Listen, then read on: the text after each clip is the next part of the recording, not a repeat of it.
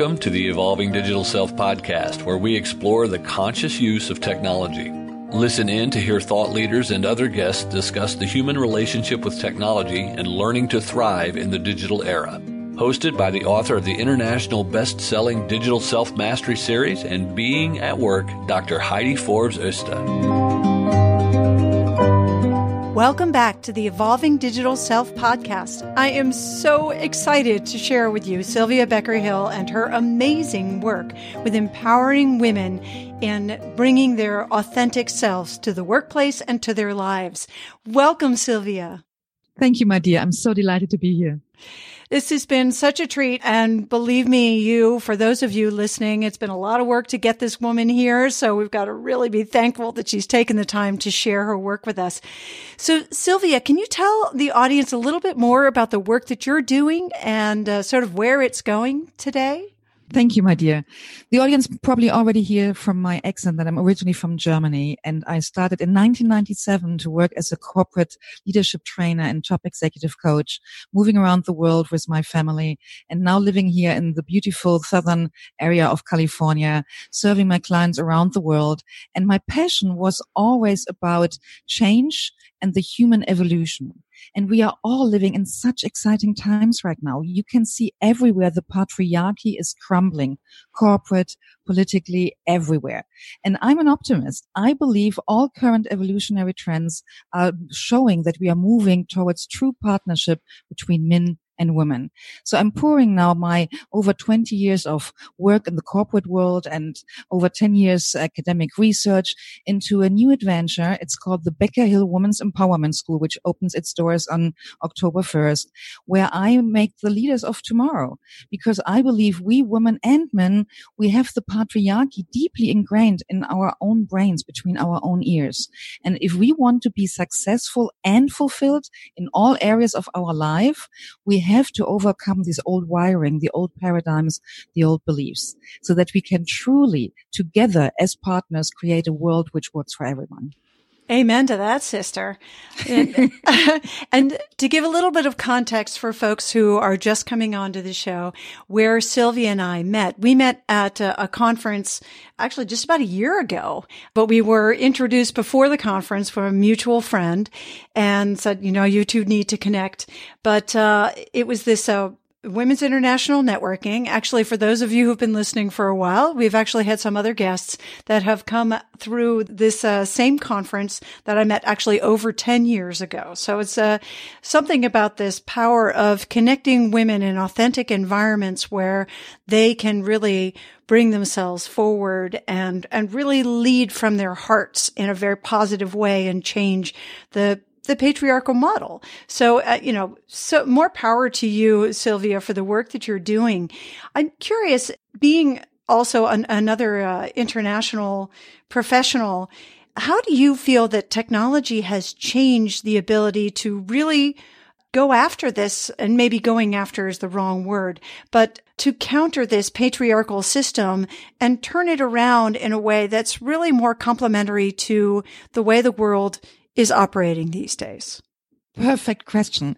In the patriarchy, it's all about the ego. It's about I, I, I, I, I. It's all about me, me, me, me, me. So modern technology gives us the opportunity to connect, to create communities, to, to be connected around the world with other people, like-minded people, our tribes. So the modern technology for me is already a post-patriarchal technology because it's not any longer about the I. Modern technology is not about empowering the I. It's empowering the community, the tribe, the circle. The, and that is so huge. I couldn't live nor work the way I do without modern technology, without the internet. I'm from Germany. My husband is from New Zealand. Our kids were born in Germany, now raised in the United States. Our family, our social circles, our whole life is literally spread around the globe. So I live every day on different time zones. My parents are still in Germany. I manage their their care. They both are sadly uh, dementia challenged, etc.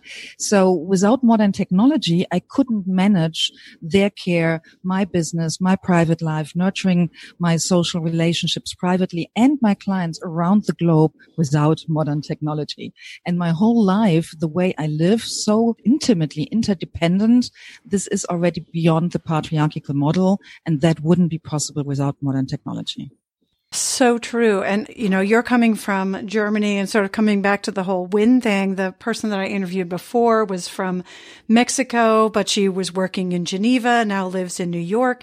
I mean, this is really the way that the world is going in terms of globalization. We're able to, you know, borders are no longer so significant, but it does mean that cultures are also shifting. We're having to become more uh, fluid in our cultural mobility, I guess is the best way that I can describe it. And how do you feel that technology enables you to create that fluidity and really support it? somehow I have to think back on my early childhood and uh, put it in the context from the, the roots where I come from. My mother was more a classic kind of woman who was uh, avert, uh, averse against technology. I remember when my father was always a pioneer. We were the first in our neighborhood who had a, a videotape recorder, etc. And my mother always refused to read the instructions and always refused to, to learn how to deal with that. And so I was standing as a little girl between these two, the pioneering father who always jumped on modern new technology and was always the first, and my mother who simply said, this is nothing for women. I don't need to deal with that. That's the husband's job, right? So for me, being a rebellious teenager and wanting to be a liberated, emancipated woman, I always made myself very early the commitment, whatever new technology will come my way in my life, that I will not be like my mom and more like my dad to be open to it and, and embrace it. And I remember I started my business in 1997. And at that time, the internet was just starting out. So back in Germany, we just started to have emails, but we didn't have yet uh, web pages. So most of my first clients I served as a coach over the phone. And if I haven't met them before, we didn't know how we looked like because LinkedIn wasn't there yet. So no one knew our headshots and all these kind of things. That was not there yet. And now look where we are 20 years later. I mean, everyone can nearly know everything about everyone. And so the fear in the past of getting too much information out is now turned into the fear that we put our information out and no one is looking or searching us. So it's a huge transformational jump. And I must admit, I forgot now the question you asked me. So I'm not sure if I'm really answering your question. That's okay. That's okay. So I was talking a little bit about the cultural fluidity that technology yes. creates with sort of the globalization. Well, the interesting thing is that even though technology seems to be neutral and and uh, it's like it's it's technology, it's machinery, it's physics, and yet how people use it there is still a lot of culture involved. For example, I started my business in Germany. So my first business webpage was designed by a German marketing company for my German clients at that time and by my German brain and my German taste. So when I moved to the United States, my American clients, even though I translated that webpage, just translating it from one language to another didn't work. It was not enough because the expectations around marketing, around usability, about the surface, everything was so, so different. So I had to literally recreate completely new my webpage, my marketing philosophy, my style, everything because the different culture expected different things, different, a different uh, set of buttons, different organization. I mean, it, and still nowadays, when you look into web pages from uh, businesses from different cultures, you see there is a different cultural taste about the amount of information. Is it more focused on visual? Is it more focused on text? What kind of buttons are there? How interactive is it? How dominant is the sales button? What colors are used? The fonts everything culture is still shaping the technology even though technology in itself seems to be so culturally neutral. So i was forced to be, become more fluid and to be more flexible.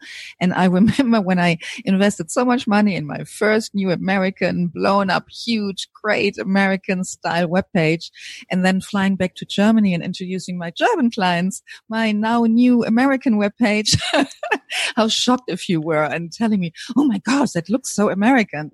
And I asked him, well, what does that mean?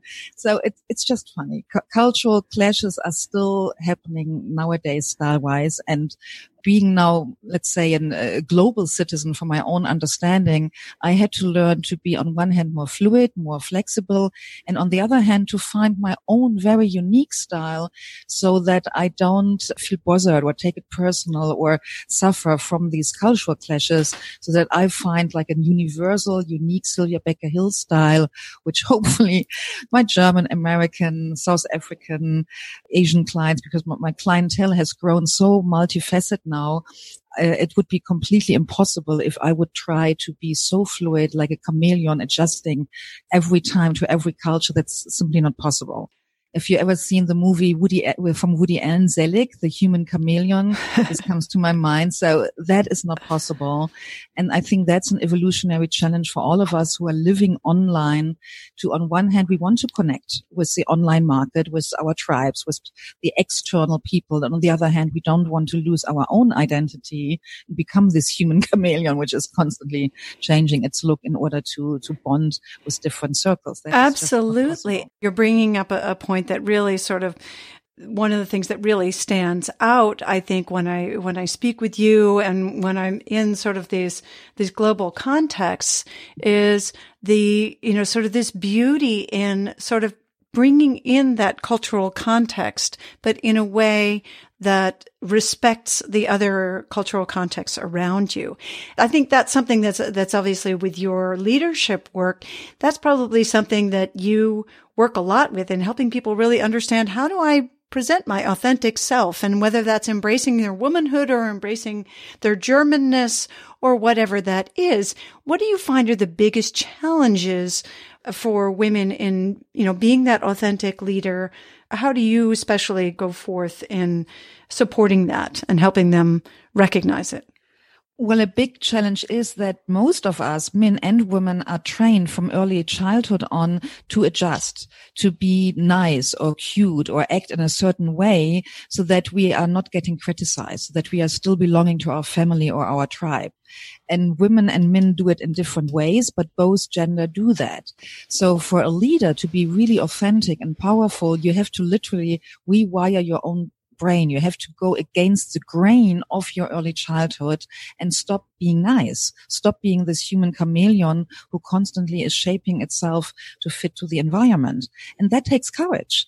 That takes the courage to say no to certain expectations. So for women, it's always a big lesson to learn to set healthy boundaries and to start every new professional relationship with what I call a so-called meta communication, which means a communication about the communication, about the shared communication, the shared relationship where you set up some rules and some boundaries so that the other person understands what to expect from them and also what, the, how they can approach each other when there is some kind of breach of this mutual agreement, the mutual contract.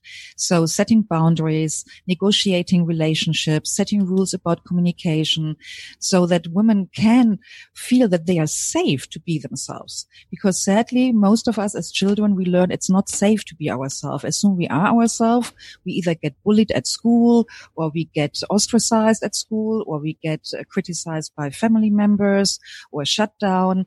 So there is a bit of uh, trauma in most people's brain, which needs to be healed and integrated. And thanks God nowadays through coaching and therapy and neuroscience, we have so many wonderful tools that these things don't need to take years you can literally heal, rewire your brain in a matter of minutes sometimes. And that is very empowering and helps leaders to move forward in a, in a progressive, fast way. We, we don't need to suffer. We mm. all can have a happy childhood. There's this beautiful saying, it's never too late to have a happy childhood. And that's so true a good leader is only a good leader when he had a happy childhood. And I don't mean it factually, you know, it's not about time traveling. It's about how to rewire your own memory and your own self image in your own brain.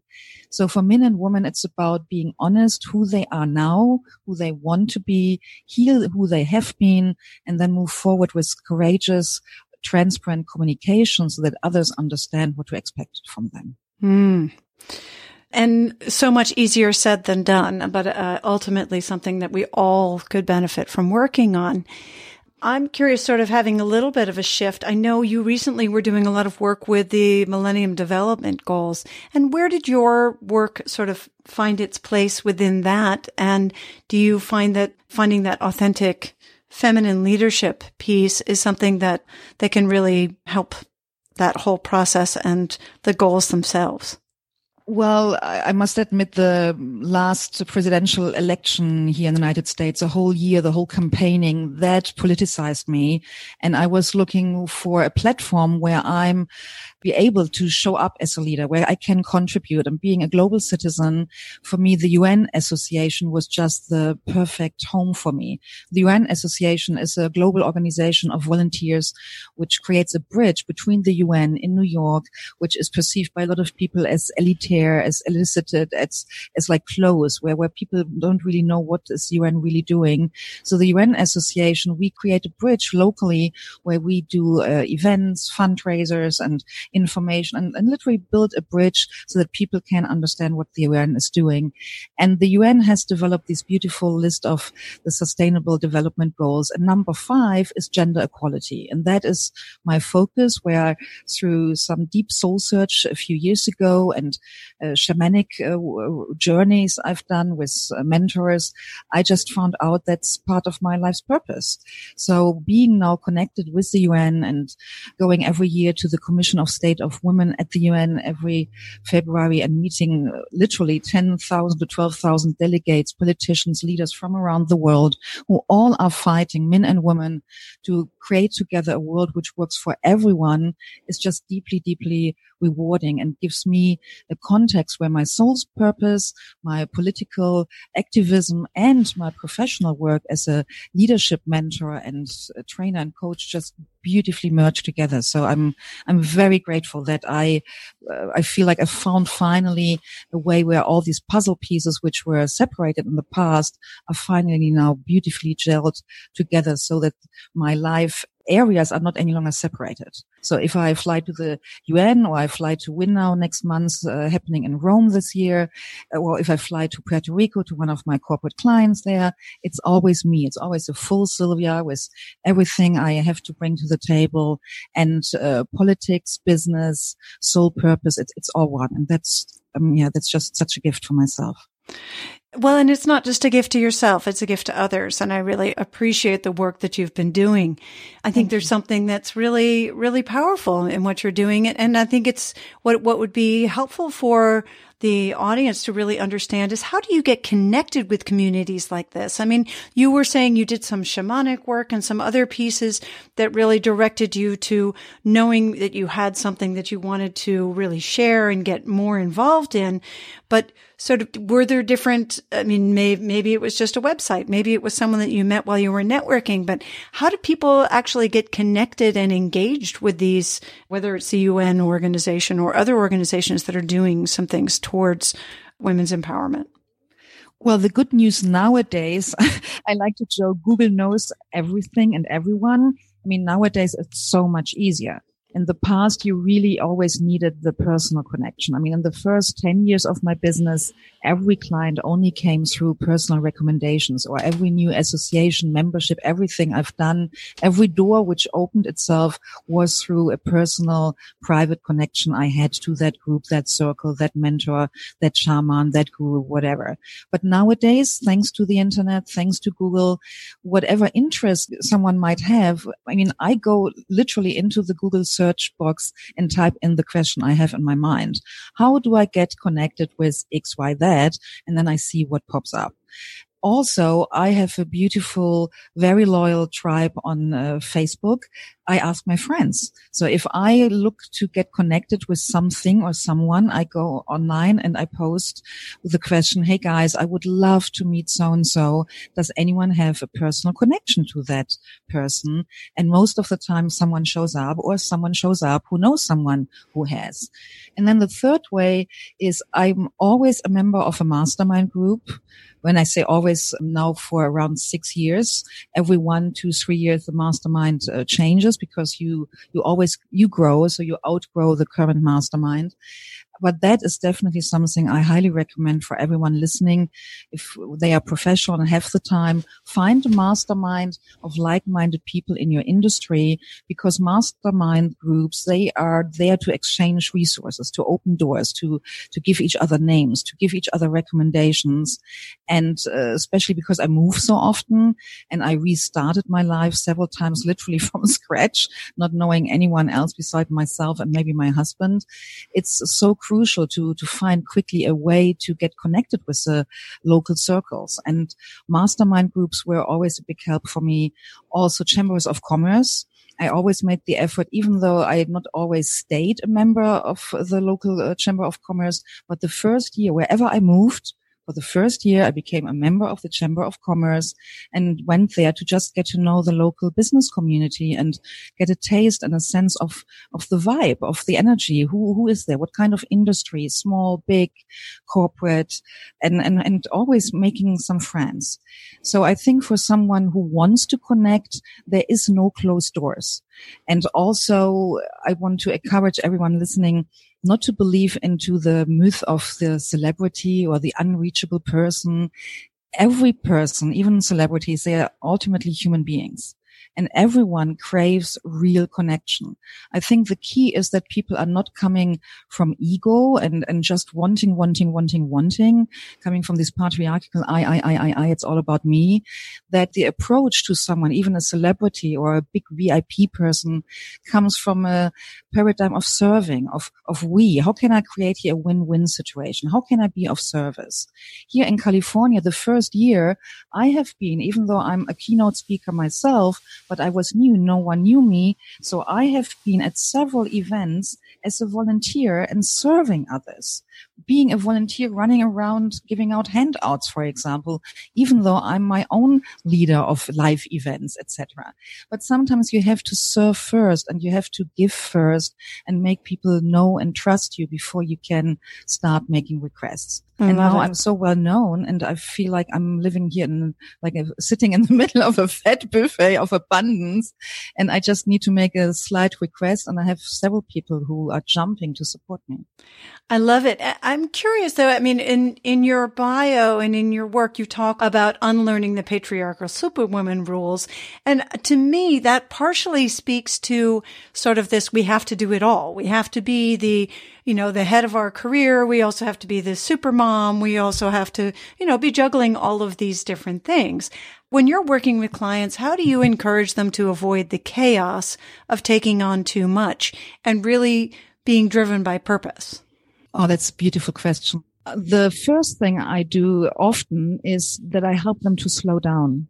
Because when we are in this fast, adrenaline driven, high speed mode, we don't sense that we are already over the edge, that we are already in danger to burn out.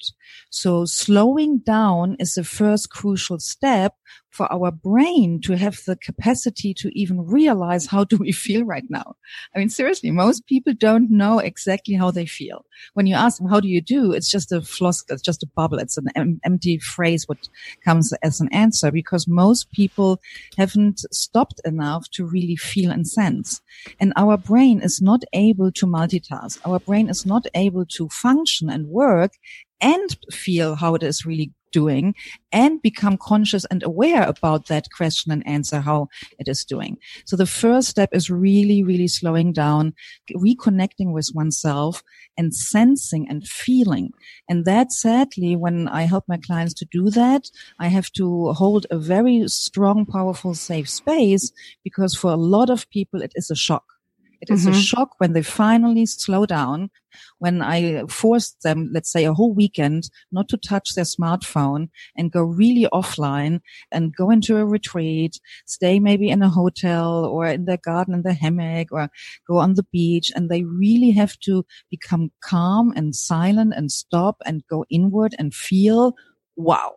Some of them haven't done that for years. And what they discover could be a shock. So that's the reason why I have to stay very close with them and hold the space so that they are safe to embrace whatever they discover. And whatever they discover is then the start of the coaching process because some things they might discover are gorgeous and beautiful and guide them maybe in a beautiful new way.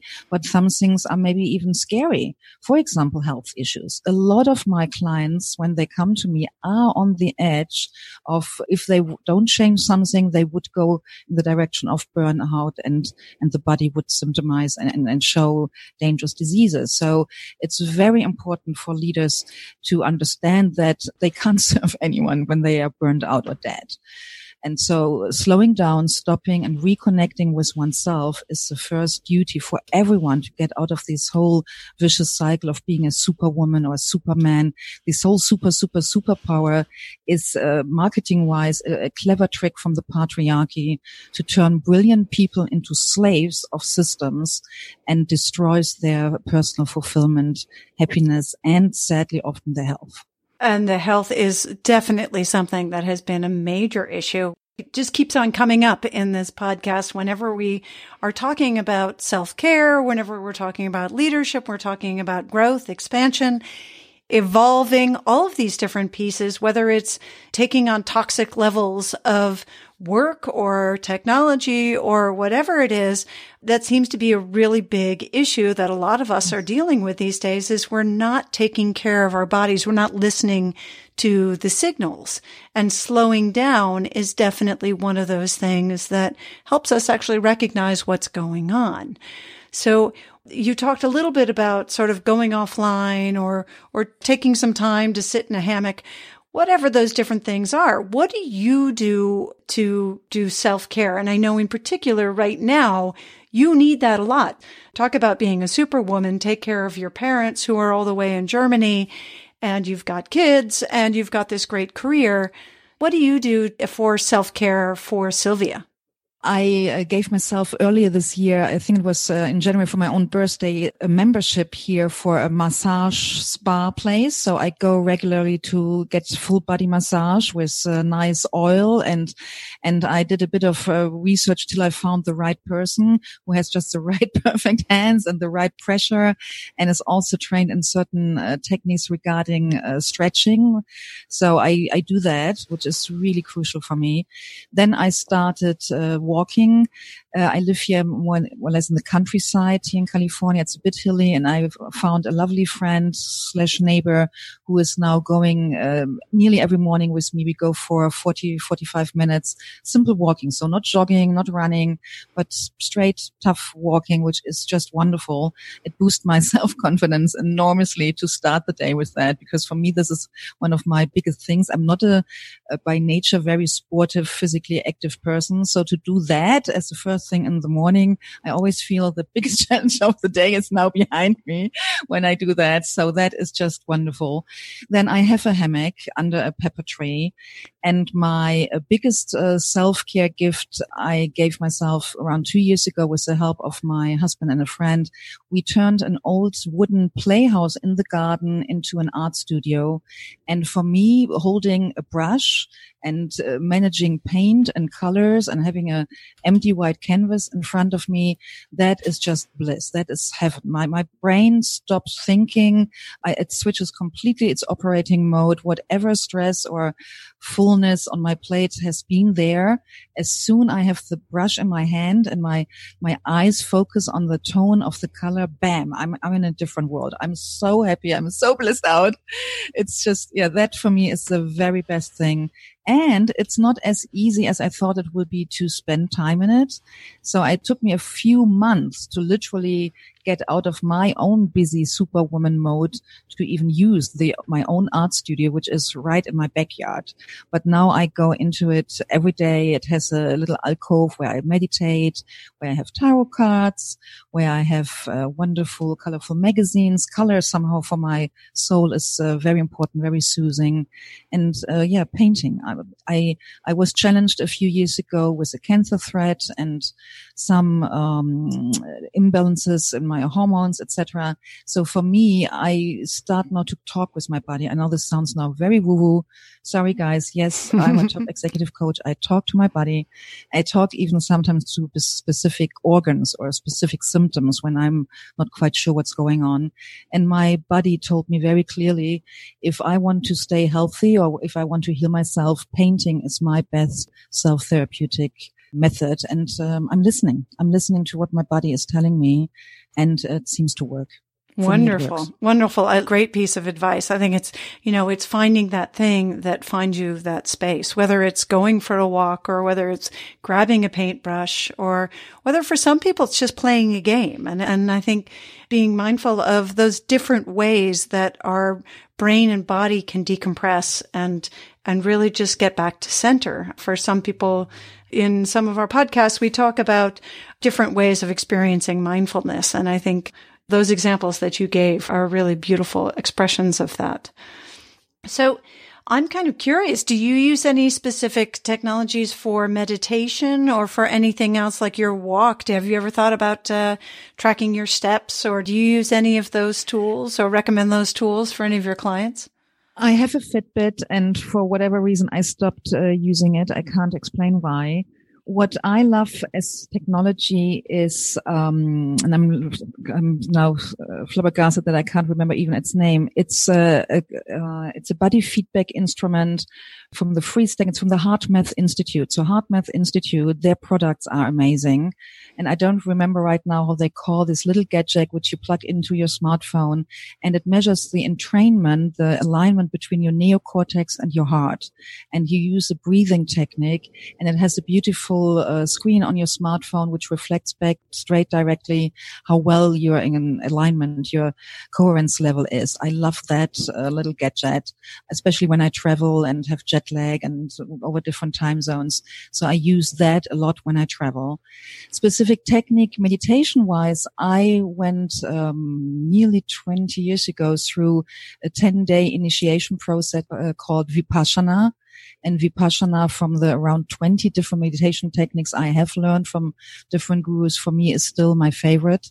I still use it multiple times a week, not necessarily daily, but definitely multiple times uh, a week. So Vipassana for, it's, it's not only for hardcore meditators mm-hmm. because to just survive the 10, 11 days with 11, 12 hours sitting every day in silence and following the instructions is not for everyone.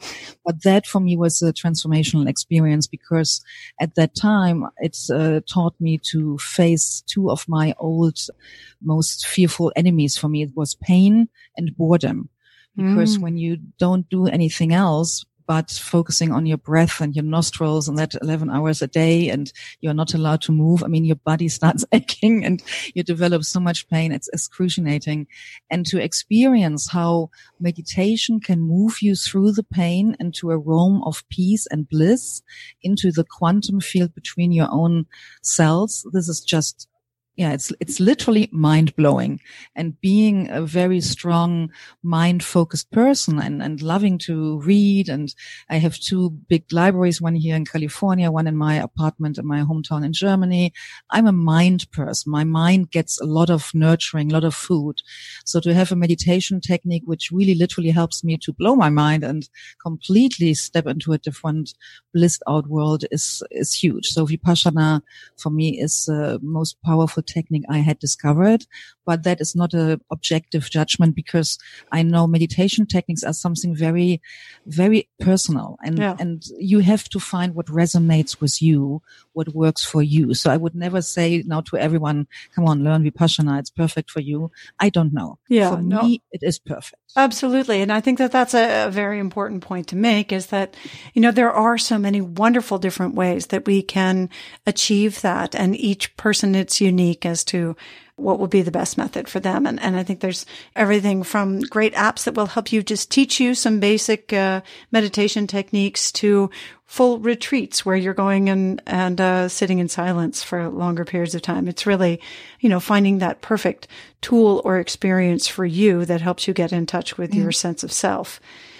And when I think about the apps I use, I just realized listening to you is I use a lot of apps who support me communicating more effectively with more people over time zones, etc. When it comes to apps around organizing my life, somehow I don't like those or don't need those or don't use those like Evernote, Task Manager, like all these apps where you create long lists or generate habits or you track your steps or you track your food. So tracking, organizing, list making, somehow my brain, I don't use them. I, I got them. I test them all. I, some of them I test also for my clients to be able that I know them and can explain to them what they are or recommend them. But I somehow, I'm, I'm a very creative, visionary, colorful person. I don't like most of these apps and I, I don't need them. So yeah. the apps I really use daily are communication apps. Something like WhatsApp. Oh my gosh, an absolute lifesaver for me. I mean, all my, the management of the care of my parents runs through WhatsApp internationally around the globe, literally. Yeah, it's really a, an amazing tool. And I've actually just started really using it a lot more. I've had it on my phone for a very long time, but after spending an extended period this summer over in Europe, reconnecting with our family and friends over there, I all of a sudden realized that everybody else in my communication network was on there as well. And so I was missing out in part of the dialogue, which was really kind of interesting. I had sort of gotten myself stuck in this little bubble. And I think it's very easy to get stuck in the bubble of what's comfortable or what you're used to sometimes it's it's helpful to sort of get pushed into that next place. And that doesn't necessarily mean you need to go sit on the snapchat and send each other pictures with little ears on them if that's not you know if that's not of value or purpose for you. But it's just knowing that there are other things out there that may serve you even better than the tools that you actually are using currently. I think for Snapchat, I'm too old. oh, absolutely. I'm I'm only on there occasionally more to irritate my children than anything else. Uh, so I, I don't want to forget to share with people that you have a great book out there. It's called Instant Insights on 12 Leadership Powers for Successful Women. Can you tell people a little bit about your book and where they can find it? And don't forget, folks, there will be a link on the uh, show notes, so don't worry about uh, uh, writing down any links, especially if you're driving. Please do not do that. Thank you for mentioning it. That book is uh, the result of 18 years of change management work and corporate uh, training and coaching. Because over the years, I always reconnected with past clients around three to six months after the coaching assignment and simply asked them, what are the one, two, three things you really sustainably integrated from the coaching and which is still serving you every day in your life? And I collected those answers. And after two, three years, I started to see patterns emerging. So I collected, I collected and started to organize these patterns and clusters. And at the end, it turned out they were really 12 leadership powers. And from the work I've done at that time, 50% were men, 50% were women. So the leadership powers in itself are not gender specific. So men listening here to this podcast, you can read the book too. It's not dangerous. Mm-hmm. it's just that the title, the marketing of the book is targeting women yet the content is derived really from the practice of working with top leaders around the world in different industries and their answers, what is still making a difference in their life. And it starts with a neuroscience chapter about brain alignment and ends with the last chapter about love. Love as a leadership power. And it goes in to various areas of very practical things. It has a chapter about self-care. The good thing about the book, it's a so-called executive summary style book. It's thin. Ah, so we like those. can read it in around 30 minutes. It has no story. Sorry for all the storytelling lovers. So no stories, no case studies. It's really the essence of the answers of my clients captured down to give you a summary. So the beauty of it, it is thin and easy to read. And the danger of the book is it's easy to read. Yeah. So some people underestimate its power. So yeah. my clients who work with me, they have it beside their bed and they then reread it. They read it once, 30 minutes, and then they take maybe one chapter a week and do the little exercises which are in there. There are power statements you can use as affirmations in the morning while you brush your teeth or under the shower to yell them out loud to literally rewire your brain. Wonderful. And the, and the book comes with a, an online uh, three video training gift to rewire your brain. So when you get the book on page five, there's a link to my webpage and there you can have access to the training videos as well. So great. And I hope all of you will take a moment and, and try to find that. I believe it's on Amazon and the link yes. is going to be on the show notes. And you've also recently launched the Women's Empowerment School podcast. I highly recommend folks go out there and check that out. And don't worry, we've got all the great links and ways to find Sylvia to find out more about her work and the amazing things that she's doing in the world. And I don't want to forget to thank this sponsor for today's episode, Good Idea Drinks, who has offered us a 30% off discount to try the Good Idea water. And this, as we're talking about health and, and wellness and taking care of ourselves, this is actually a sparkling water that lowers your blood sugar response and it's lowering pre-diabetic risks and limiting that post lunch slump, which is another thing that we often do is we take on too much sugar or junk and that it ends up making us tired and not being able to focus in the afternoon. So you just use the 2BU30 code when you order. All of that information is also on the show notes. And they have been nice enough to basically sponsor the show by when you place that order, you're also supporting the show. So I just want to make sure we don't forget about our sponsor. They're absolutely wonderful. I drink this stuff every day and absolutely love it. It tastes good and it's not sweet. And so it takes care of two different things, keeping me hydrated, but also keeping my uh, sugar levels pretty baselined, which is really important for me because I'm super sensitive to sugar. So before we close out, I just want to ask you, Sylvia, if you have any last minute words of advice for all of those super women out there who are trying to do it all, but want to find the way to do it their way and with love. Hmm, let me breathe into that question. And what comes up is to say, you are enough. Whenever you doubt yourself and think you have to do more, be more, be better, just know this is just your brain messing with you. You are already enough. You are beautiful enough, strong enough, intelligent enough, competent enough, educated enough. We superwomen, we all are overdoing it already. We are enough. You are enough. It's time that you give yourself permission to relax. You are enough. Fabulous. Perfect closing words. And for those men out there who have superwomen in their lives, that might be a good reminder to just tell them that they are enough because they are supporting you and you're enough too, but you need to remind them on a daily basis because I think most women forget.